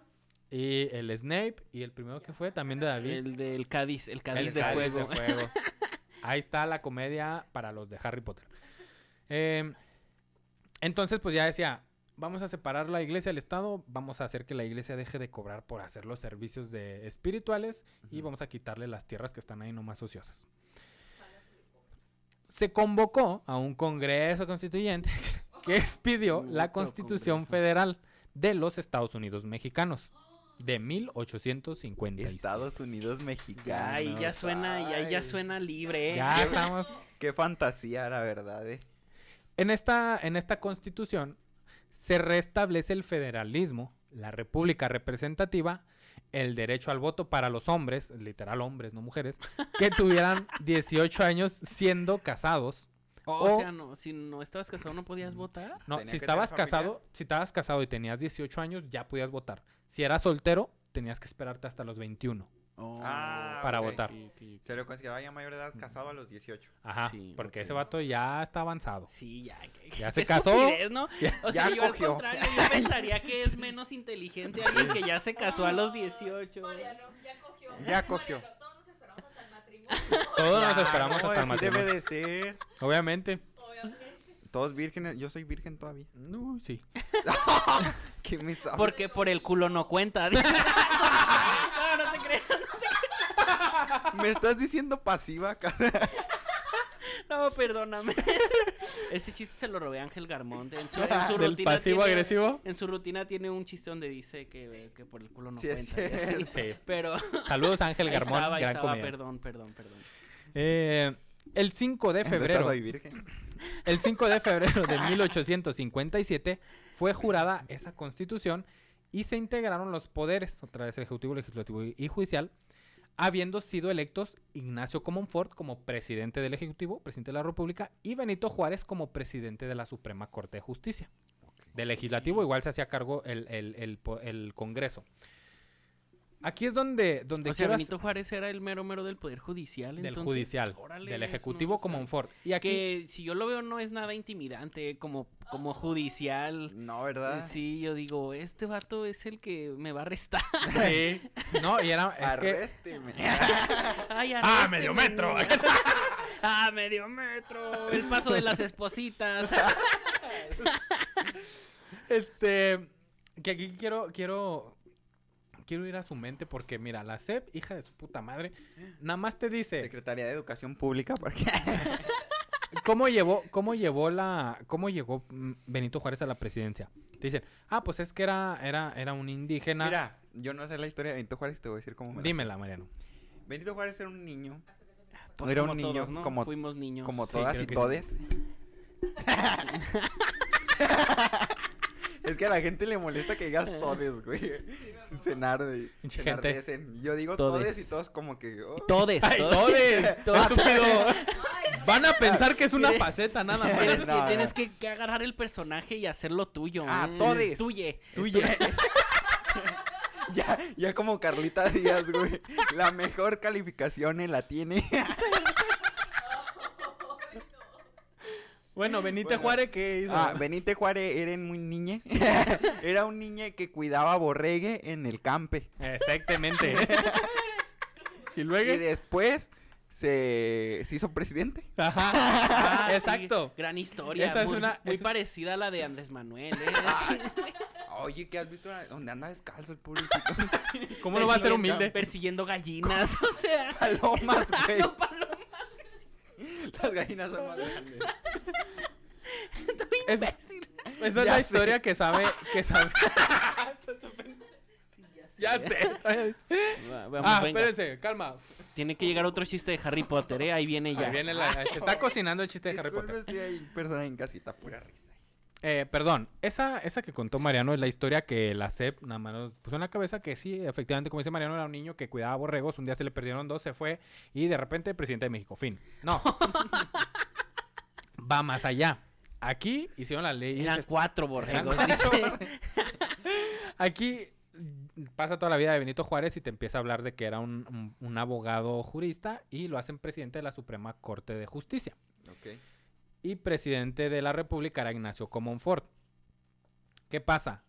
La constitución que hicieron, la, la de 1857, que era la constitución oficial, decía, a falta del presidente de la República, quien va a tomar su lugar tiene que ser el presidente de la Suprema Corte de Justicia. ¿Qué ocurre? Que un día Ignacio Comonfort dice, ¿sabes qué? Yo voy a culiar y ya juré la constitución, con permiso. y, y dice. Vente mamá, porque tenía, mami- tenía mamitis, güey. Y con la mamá. De hecho, tenía mamitis, güey, a tal grado que nunca se casó para no dejar a su mamá ¿Y sola. con quién culió? con la mamá. Con la mano, con la mano, yo creo. Y, y, este, entonces Ignacio Comonfort, su mamá le mete miedo porque su mamá era fiel de, fiel de la religión. Miedo. Pensamos lo mismo. Pensamos lo mismo. Entonces la mamá le dice, ¿sabes qué? Tú juraste esa constitución liberal, te vas a ir al infierno porque está en contra de la iglesia. Ignacio Comonfort dice, ah, ya mejor no quiero ser presidente. ah, Renuncia. ¡Qué culo, güey! o sea, o sea, la mamá le dijo, Qué coraje. ¿quieres ser presidente o cristiano? Exacto. Y él dijo, no, pues mejor me voy con mi mamá, porque la mamá le decía, le metía ideas de que si juras esa constitución y si estás ahí, te va a hacer el infierno. Y yo como soy cristiana me voy a ir al cielo Y no te voy y a no ver te ahí. voy a ver.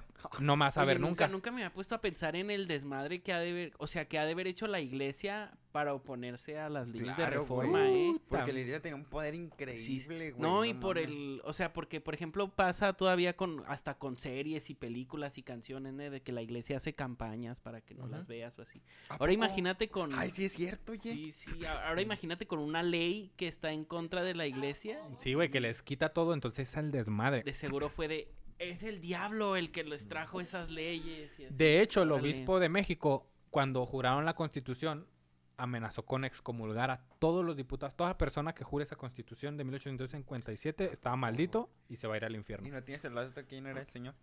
No, no tengo, En ese no tengo el dato exacto. Igual ¿La Bastida y Dávalos ¿no? será? No recuerdo. Bueno, el punto es, Entonces así es como entra Benito Juárez a la presidencia, de ser su presidente de la Suprema Corte de Justicia. Ignacio Comonfort como presidente del Ejecutivo renuncia. La constitución que dice, ah, pues el presidente de la Suprema Corte Entonces de Benito Justicia Juárez tampoco fue electo. tampoco fue electo, ¿Tú crees, chiquis? Por eso, le por eso le- Además se fue, Saludos, Jonathan. Oh. usó varias técnicas también Benito Juárez para orar en la presidencia bastante tiempo. O sea, él quería ser presidente. Sí, su, ter- su, su mandato terminaba para la guerra de, de, de la batalla de Puebla, toda esta, esta invasión. Ahí Y era terminaba. al mismo tiempo que tenía de presidencia, o sea, el mismo Ay, no, creo periodo. que antes era cuatro años. Cuatro años nada más. ¿Y él duró así. más de cuatro años? Muchos más, güey. ¿Como Como 12 años duró en la ¿A poco, presidencia. chiquis? Por eso Porfirio Díaz. Bueno, ahorita vamos para allá. Hablemos de las constituciones. La constitución decía esto. Entonces, por eso Benito Juárez llegó a la presidencia. Por la constitución del 57, que era liberal. Sí, sí, sí. Cuando Benito Juárez ya es presidente, se expiden unas mentadas leyes conocidas como las leyes de reforma, que más adelante se incorporaron a esa constitución del 57 y se convirtieron en norma. Porque antes se llamaban Rocío. no, no, antes, antes se llamaba Javier. ¿no? Ese no me gustó tanto. Pues, ¿qué es? Es este... Esto provocó el descontento de los conservadores y la iglesia, por lo que se desató una guerra civil en México Se llama conocida. Se desató una guerra civil en México conocida como la Guerra de Reforma, la cual duró tres años y terminó con el triunfo de los liberales. Sin embargo, los conservadores, que mal perdedores, dijeron, ah, pues ¿sabes qué? Ya nos desmadraron las leyes en la Guerra de Reforma, vámonos a, a con Napoleón III y vamos a decirle que queremos un imperio en México, no una república como Ay, los liberales dicen. Entonces, Napoleón III le dice, ¿sabes qué? Jalo. Voy a decirle a los Habsburgo porque yo estoy sí, ocupado acá. Ah, yo imaginé, pensé que Napoleón. ¿qué? Napoleón a cantar acá. Eres por tu Eso y más. Es emperador, pero de nuestros corazones, señor. Ay, sí, Napoleón ya dio su último concierto. ¿Ya dio su último- ¿Ya Ah, se va a morir o qué? Sí, no, ¿Aquí en Juárez? en Visionaria. Dio su, uno de sus, de- su última gira ya la dio. Oh. Bueno, pues eh, quien no dio su última gira fue Napoleón III, que se fue a Habsburgo, le dijo a Maximiliano de Habsburgo Y Carlota. Y y, ¿O no? y su esposa Carlota. Carlita, güey. Carlita.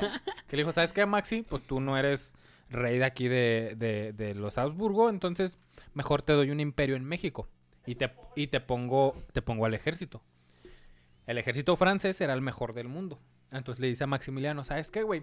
Vete a México, yo te pongo mi ejército, el ejército francés, Qué ¿qué más el ejército eso- francés, Eso está bien intenso. Por eso Qué la batalla de miedo. Puebla es genial. Porque el ejército mexicano es un ejército improvisado y el ejército francés es el mejor ejército, del mundo. del mundo. Y de hecho es de los de las etapas históricas como que les toman menos importancia. Sí, la de las perdidas, de las... ah, Está la, independ- está la conquista, la, La independencia, independencia y la y la revolución. revolución. Y ya Ah, todo la- se nos olvida No, la batalla yo de creo que la Puebla. batalla de Puebla es más en Estados Unidos. Sí. Es más cercano a Estados Unidos. Totalmente, ¿verdad? Porque como México saca a los franceses y Estados Unidos decía que América es para los americanos, o sea, Estados Unidos se quería adueñar de toda Mm, América, Sí, sí, sí. Estados Unidos ve como un favor de México el que México que saque les a los el favor de franceses. sacar a los Mm, franceses a Por la eso vez. allá en Gringolandia se festeja mucho el Mm. 5 de mayo. Entonces pasa esto que viene Maximiliano y toma el poder, ¿no? Es el segundo imperio mexicano. Ok. ¿Ya tienes episodio de la batalla de Puebla o, o No, todavía no. No, se perdió el video. Ah, ya, ya, ya. Diana, ya, entendí, no. ya entendí, ya entendí, ya. Maximiliano fue emperador del segundo imperio mexicano hasta que los franceses dijeron, ¿sabes qué, carnal? Yo ya necesito a mis militares. Espero y que todo este tiempo te haya servido para hacer a tus propios militares mexicanos. Así que con permiso. Se los Le quitó. quita a los militares y es donde el Benito Juárez, que andaba ahí divagando porque lo estaban correteando, es donde toma Ah, otra vez el poder. correteando, ¿verdad? Sí. Maximiliano andaba siguiendo a... Ah, Que aquí hay algo importante y sigo con las constituciones. Maximiliano viene extraído por los, con- por los conservadores, básicamente. Maximiliano es emperador y Maximiliano dice, ¿sabes qué? Las leyes liberales son chidas. Y empieza a gobernar con las leyes liberales en la cara de los conservadores. Que se lo trajeron. Uy, les ardía. Les ardía la tanto, lengua, ¿no? tanto que Maximiliano llegó a enviar cartas a Benito Juárez invitándolo a que se una a su gobierno y juntos hagan un imperio liberal, ¿Qué? que serían los primeros imperios liberales en el mundo. Órale. De lo que se enteran en la histeria de A lo que Benito Juárez dijo, no, ni merga. Soy yo, tengo, soy orgulloso. Soy orgulloso. Ruégame. Es que los liberales mm, decían, verga, ya batallamos tanto para quitarnos de un imperio, y ahora viene este güey a querer ser emperador también, pues nada, chinga tu madre. Entonces, toda esta historia termina en el fusilamiento y juicio de Maximiliano de Habsburgo. Y después de que cae el imperio, pues es el triunfo de la república. La calle, todos los estados tienen una calle que se llama Paseo Triunfo de la República, a esto se refiere. Cuando Benito Juárez vence a Maximiliano y al imperio, se restablece la república, entonces triunfó la república. Y la entrada de Benito Juárez a la, a la Ciudad de México con la república triunfando, ese es el paseo de Paseo triunfo, de la república. Guau, Aquí en, Juárez- en Ciudad Juárez tenemos una calle que se llama Paseo Triunfo Paseo- de la Y República. Paseo de la Victoria, ¿ese qué es? Ah, pues porque salieron victoriosos. Paseo de la Victoria. Estaba una cerveza Victoria así. Paseo- No, creo que esa es una, una calle que hizo Carlota precisamente. Y... Ay, no, no, mejor no hablo. Mejor luego te investigo bien porque creo que es una calle de Carlota, pero no me acuerdo. interesante, güey. Ya cuando pase por Paseo de Triunfo de la República me voy a imaginar todo ahí el merequetengue. Sí, ya, entrando triunfal y todo el pedo. Eh, así termina la historia del imperio y, las, y, y empieza un periodo que se llama el restablecimiento de la república, en donde otra vez Benito Juárez, a cargo de los, con los liberales, perdón, hacen el restablecimiento de esta república federal y este pues ya siguen gobernando, ¿no? Con leyes liberales y la constitución del 1857, que no quiero que pierdan aquí que estamos, seguimos hablando de constituciones. Todo este desmadre que les he contado, entienda lo que es a base de constituciones. Sí, ya después hablaremos poco a poco de cada tema. De cada uno. Pero ahorita lo que están provocando las constituciones es una verdadera histeria de México. Ah, Ah, ¿viste? Ay. Mm. Este, cuando Juárez muere, entra al poder Sebastián Lerdo de Tejada, quien plantea y logra su reelección. A lo que Porfirio Díaz, que irónicamente Porfirio Díaz comenzó a luchar por la no reelección. Dijo, ah, Mm, no güey, se Güey, van tanta todo cobra sentido. Ha sido más no. hipócrita, más ¿eh? Porfirio Díaz de que, eh, no se... De No hecho, se vale la reelección, no se vale siento como si reelegirse. se me estuvieran revelando grandes secretos, güey. No sé por qué. De hecho, el, el- el- el- este lema de Madero, que todos conocemos, el de sufragio efectivo, no, No, reelección, reelección. es como una parodia al mismo Porfirio Díaz, porque el no reelección es la bandera que Porfirio Díaz tenía. Traía. Cuando llega Madero dice, ah, sufragio efectivo, no reelección, como tú decías, mamona. Güey, qué fuerte. Y lo querían sacar. No, aquí se va a enterar de tantas cosas. Que también va a... Todo lo que le estoy hablando va a haber episodio. Dios mío, qué bueno que volvimos. Gracias a Dios. El general Porfirio Díaz, ya en el poder, dijo, ¿sabes qué? Voy a hacer reformas a la constitución del 57 para que ahora sí sea legal reelegirse. Y lo logró, tanto que duró 30 años reeligiéndose en el 30 poder. años. A principios del siglo XX, los 1900, se produjeron varios movimientos sociales y nacieron distintas organizaciones de oposición a la reelección y a la dictadura. Como por ejemplo el episodio que ya tenemos de la huelga de Cananea y la fundación del Partido Liberal Mexicano de los Hermanos Flores Magón. También. ¿Los También zapatistas entran ahí o no? Los zapatistas también por el, por el, el derecho al reparto de tierras y todo eso. Entonces, a principios del siglo XX se produjeron todos estos movimientos sociales. Después de todo ese desmadre, en 1908 Pro- Porfirio Díaz fue entrevistado por el periodis- periodista estadounidense James Krillman. El Oh, dictador claro. en esa entrevista Claro. en esa entrevista dijo que México, pues México ya estaba listo para elegir a sus gobernantes solito. Ya andaba ahí. Entonces invitó a partidos de oposición, perdón, invitó que haya partidos de oposición. invitó a que haya partidos de oposición y todo para que pues vengan a participar y pues México ya decida quién quiere ir. Tanto que dijo, ¿saben qué? En 1910 en las elecciones yo no me voy a, poner de candidato para que ustedes Ajá. elijan. Pues nada, que llega 1910 Francisco y Maduro dice, ah, qué chingón, güey, gracias por la oportunidad. Escribe un libro, eh, el de... Ay, no me acuerdo el pinche libro.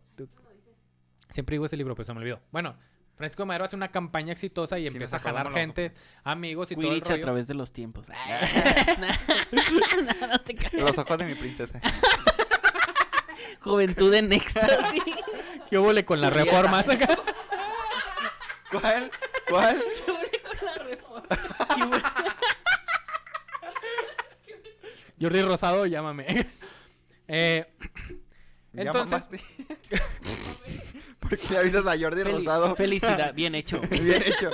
Y le avisa a Jordi, ¿eh? Jordi, llámame. Llámame. Eh, bueno, pues hace todo este desmadre y cuando ya todos van a votar, Porfirio Díaz dice, ¿sabes qué? Mejor sí me pongo de candidato y me relijo, chingue su madre. Es donde empieza la Revolución Mexicana. Y dice, güey, tú ya habías dicho que no, mamón, déjanos. Pues cambié de opinión. Cambia. Es de sabios cambiar de, sabios. opinión. A ver, ahorita hay presidentes que cambian de opinión de una a otra, ¿eh? Las altas clases económicas que favoreció durante el porfiriato, Porfirio Díaz, los ambiciosos caudillos militares y los Estados Unidos de América temían que después de haber ganado las elecciones en 1911, este Francisco y Madero, el movimiento democ- democrático llegue a realizar reformas sociales de las que exigían todo el grupo de, de mexicanos que, que participó. Es decir, la Revolución Mexicana la apoyó en su en gran medida los campesinos que tenían leyes que bueno, que más bien no tenían leyes que los protegieran de abusos y de explotaciones y todo esto. Entonces todos estos riquillos, lo- los dueños de los terrenos y todo esto temían de que con Madero se hagan leyes que beneficia a los más jodidos y los echa a perder a ellos, sus imperios, ¿no? Unidos en una conspiración con el jefe de los militares del gobierno de Madero, Victoriano Huerta, que era el jefe militar del gobierno de Madero, Sí, sí, sí. Madero fue aprendido y asesinado junto con su vice- vicepresidente José María Pino Suárez.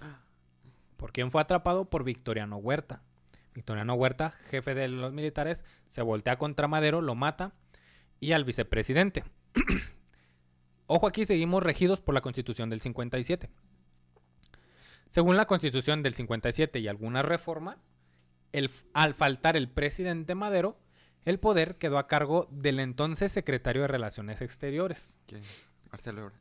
Pedro Lascurain Paredes, quien fue presidente por 45 minutos. Ah, es el famosísimo de los 45 minutos, ¿eh?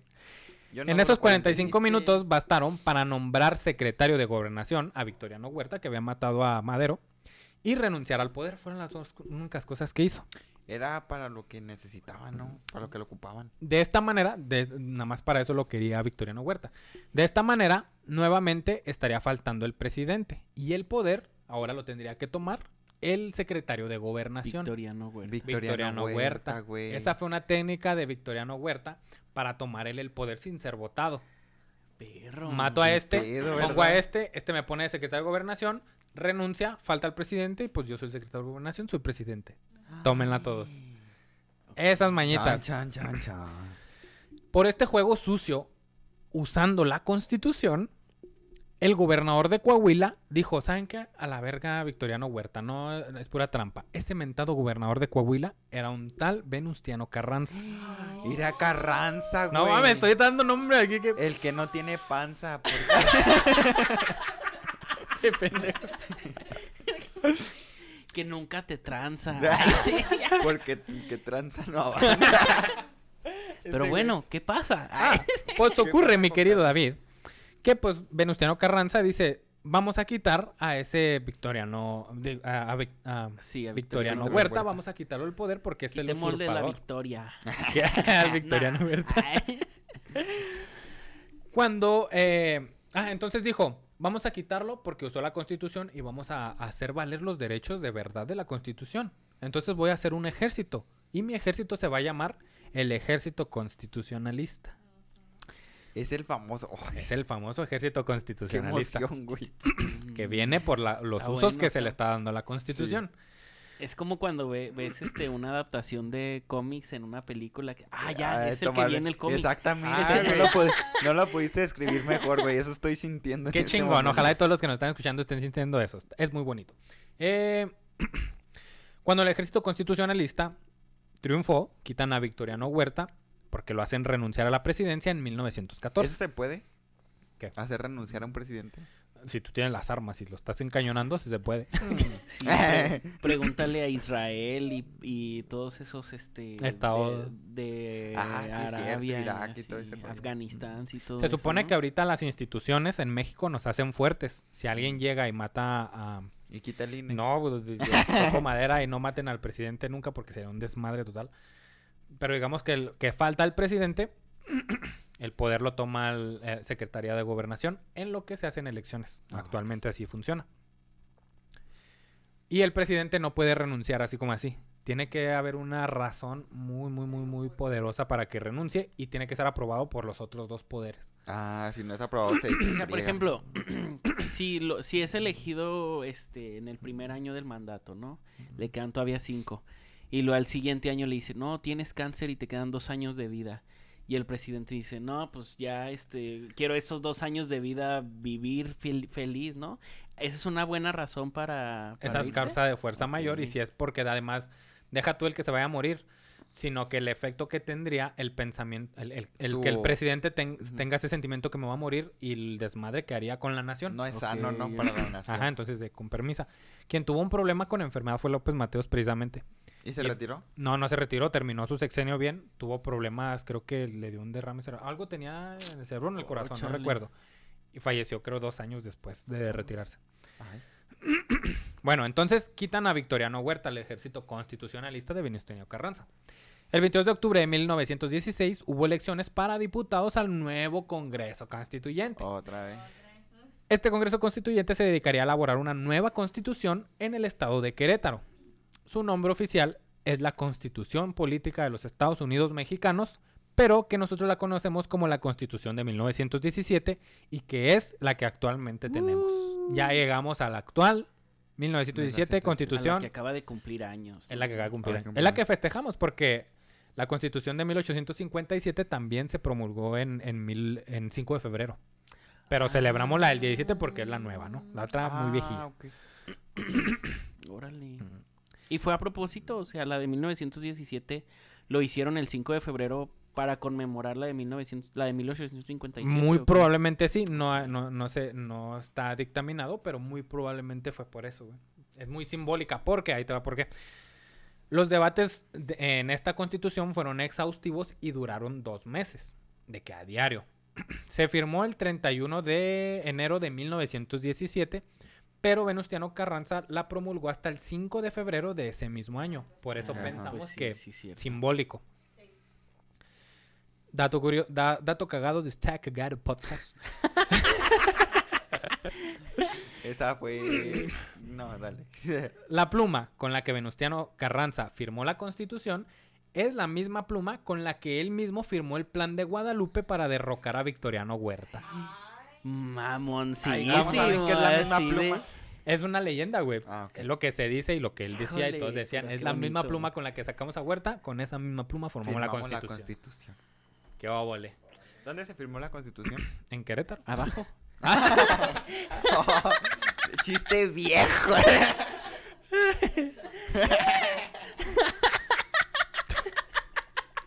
Chiste de tío, así.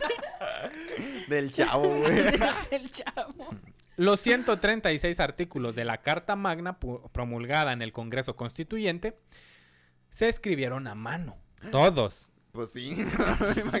No creo que haya, no creo que hubieran tenido computadora.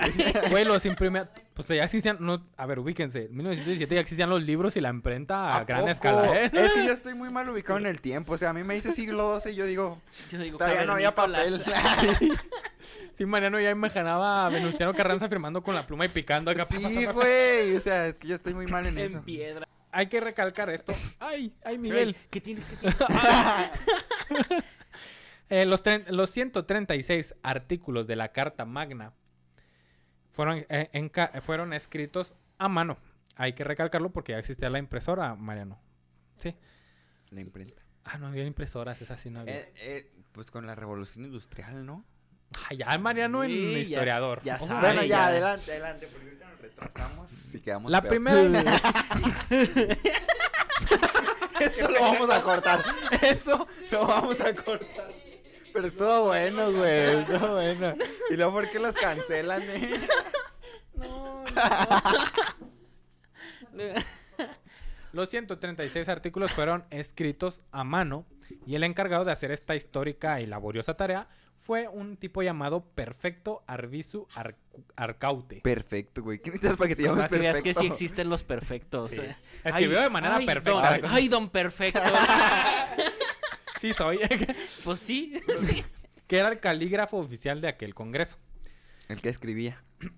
La primera impresión de la constitución de 1917 Güey, cuando hablé de Fray Servando Teresa de Mier estamos en 1800, güey, y ya trajo la imprenta. No mames, porque en 1917 no habría.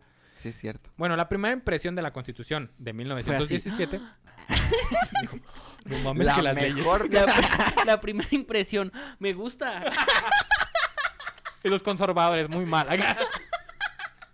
Hubo muchas Ay, me duele la garganta, güey. Perdóname. Perdón, estamos oxidados, venimos grabando de nuevo. Sí, Ahí va. Eh, la imprenta donde se... Ah, perdón, esta fue la primera impresión de la Constitución de 1900.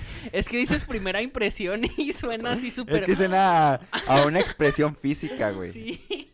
Fue realizada por Félix F. Palavicini, quien era diputado constituyente y es el fundador del periódico El Universal. Ay, ya en esos tiempos. Ya, ya existía. Órale. La imprenta en donde se realizó el primer tiraje masivo, de hecho, era una rotativa Ghost Printing Press Co., la cual fue donada por el periódico Universal al Congreso de la Unión y en delante se le conoció como la, la rotativa constituyente. Entre los grandes cambios de esta constitución a la de 1857, destaca la eliminación de la figura de vicepresidente y la eliminación de la reelección presidencial que, que más adelante este Obregón la quitó y se reeligió el verga. ¿eh? Lástima que lo mataron. En realidad, fue una nueva constitución que marcó nuevas rutas no solo en México, sino en el mundo.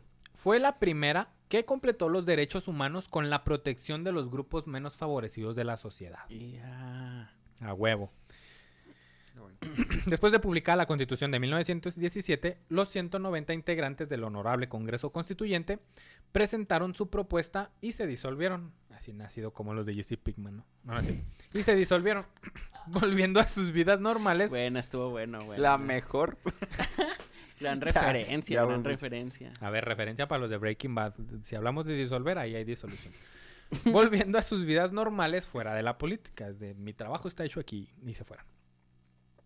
Aunque la constitución actual por la que nos regimos eh, eh, es la vigente desde 1917, no precisamente es la misma.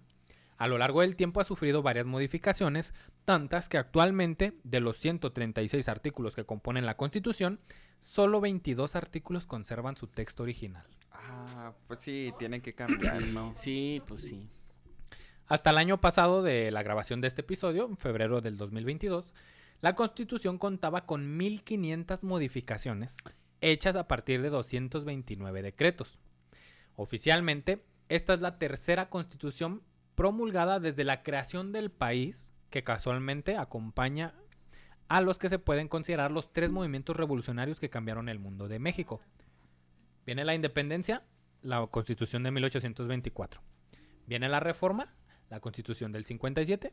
Y viene la revolución, la Constitución de 1917. Ok. Y ahora la cuarta transnación. No son capaces, hijos de su puta madre.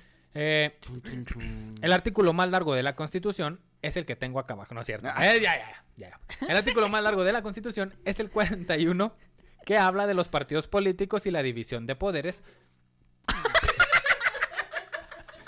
Qué bueno que no tiene micrófono, ¿eh? Es Por que eso lee la Constitución, por eso confirma.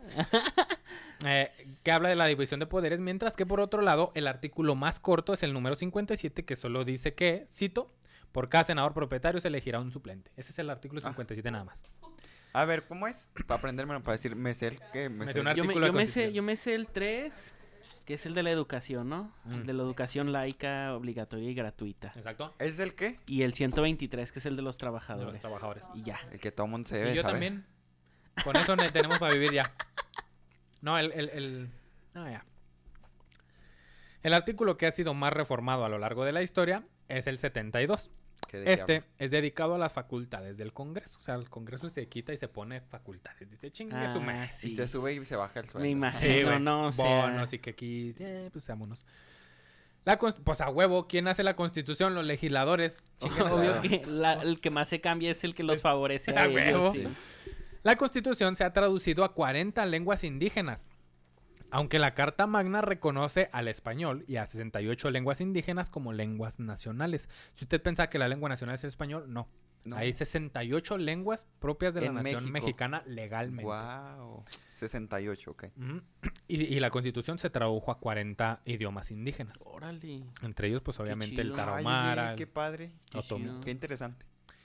Debido a las modificaciones que se han hecho entre 1917 y el 2018, la constitución ha crecido hasta cinco veces su tamaño original, conformándose ahorita por 111.783 palabras. ¡Hala! Ah, pensé Ah, que palabra. Yo pensé que modificaciones. No, yo pensé que páginas. No, palabras. Ya, Ah, ok. Yo pensé. ah. O sea, empezó así y aumentó cinco veces su tamaño después de todas estas modificaciones. Yo que hemos- pensé que, que 11.000 páginas. Dije, ¡hala! ¿no? Pinche librote así del tamaño De de, bolsillo. La mesa. Pero sí está grande, ¿no, güey? O Sigue sea, estando grande la constitución.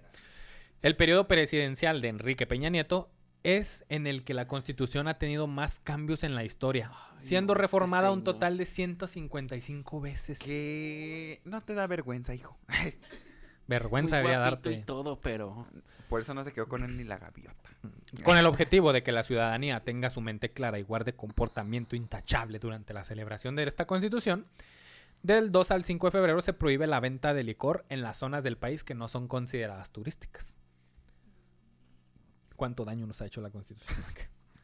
Actualmente, conseguir un ejemplar de la constitución de México, pues es tarea muy simple, basta con PDF. googlear un PDF y simple. Lo que sí es muy difícil es tener a la mano la constitución política de los estados mexicanos original. Es decir, aquella que fue redactada a mano por Don Perfecto. Ah. Pues actualmente esta constitución está resguardada en una bóveda de seguridad en el Archivo General de la Nación, donde además es Hay que protegida. robarla, hay que robarla. Hay que robar. Ya. Hay que hacer un plan para robarla. Güey, lo que valdría esa copia en las manos de alguien, ¿eh? Es, es valiosísima. Donde además es protegida por una caja especial elaborada con materiales libres de ácido para evitar su deterioro Su normal deterioro. con el tiempo.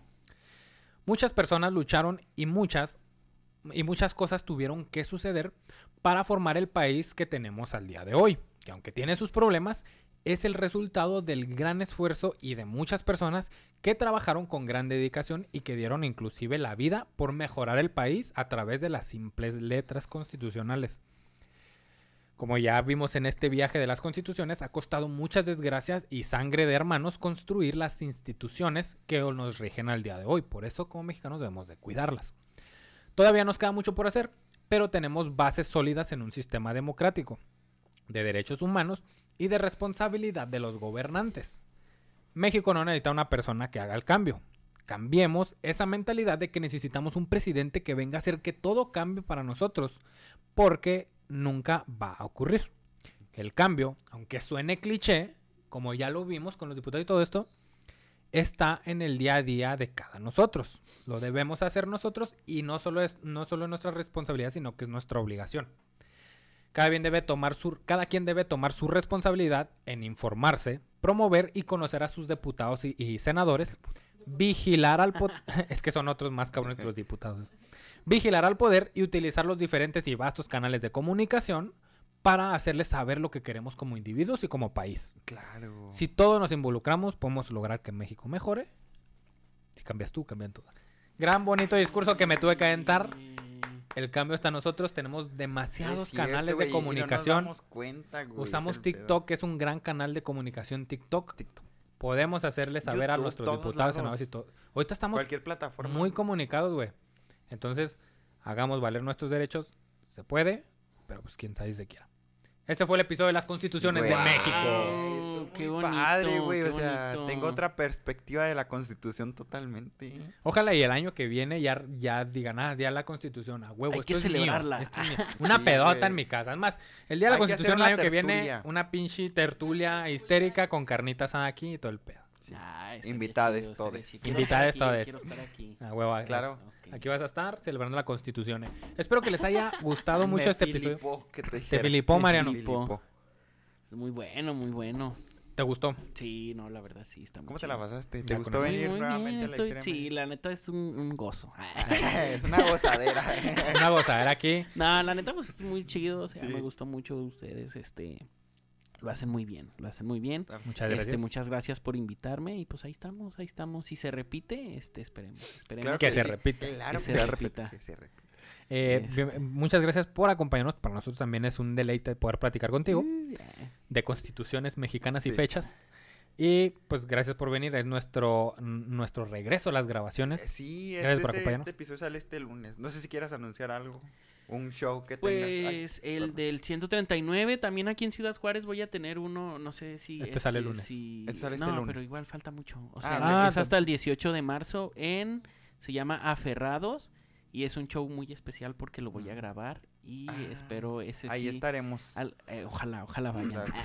Alguna vez este grabé un show- grabé ese mismo show así, pues lo, lo quise yo a decir como es mi especial. especial. Pero no me gustó tanto y ahora ya este pues, le he cambiado muchas cosas y todo y ahí lo vamos a grabar. Se llama pues, Show de Película y es el 18 de marzo en el Aferrado se llama para que vayan. Excelente. Muy bien, también no se le olvide seguir a, a David en sus redes sociales que las vamos a dejar aquí abajo en la descripción y sígalo en sus podcasts, en sus proyectos, Su TikTok. su TikTok, TikToker siga su página y no se lo no se lo pierda. Sígalo, gran recomendación. Gracias. Y Mariano, algo que quieras decir? Eh, pues este fue nuestro regreso. Nuestro... Ay, güey. Este. Qué bueno a la gente que sigue aquí después de tanto. La gente que nos estuvo pidiendo que regresemos. Son Betty una maravilla. yo todos los días me levantaba y decía, ay, es que Betty nos dice que regrese. Yo escribía y decía, no, es que Betty nos dice que Sí, regresemos. claro que Hugo sí. Pinto, varios más, ¿eh? todos, Muchos. todos. Muchas gracias, eso nos dio muchos ánimos de seguir. Y pues nada, sigan nuestras redes sociales, la historia de México en todos lados. Ya se la sabe. Y pues como siempre, y nuevamente yo vengo aquí a Y qué gozadera escuchar esto. Qué gozadera, disfrútelo. Esta no es una clase de historia, es una historia con clase. Bye. Ah.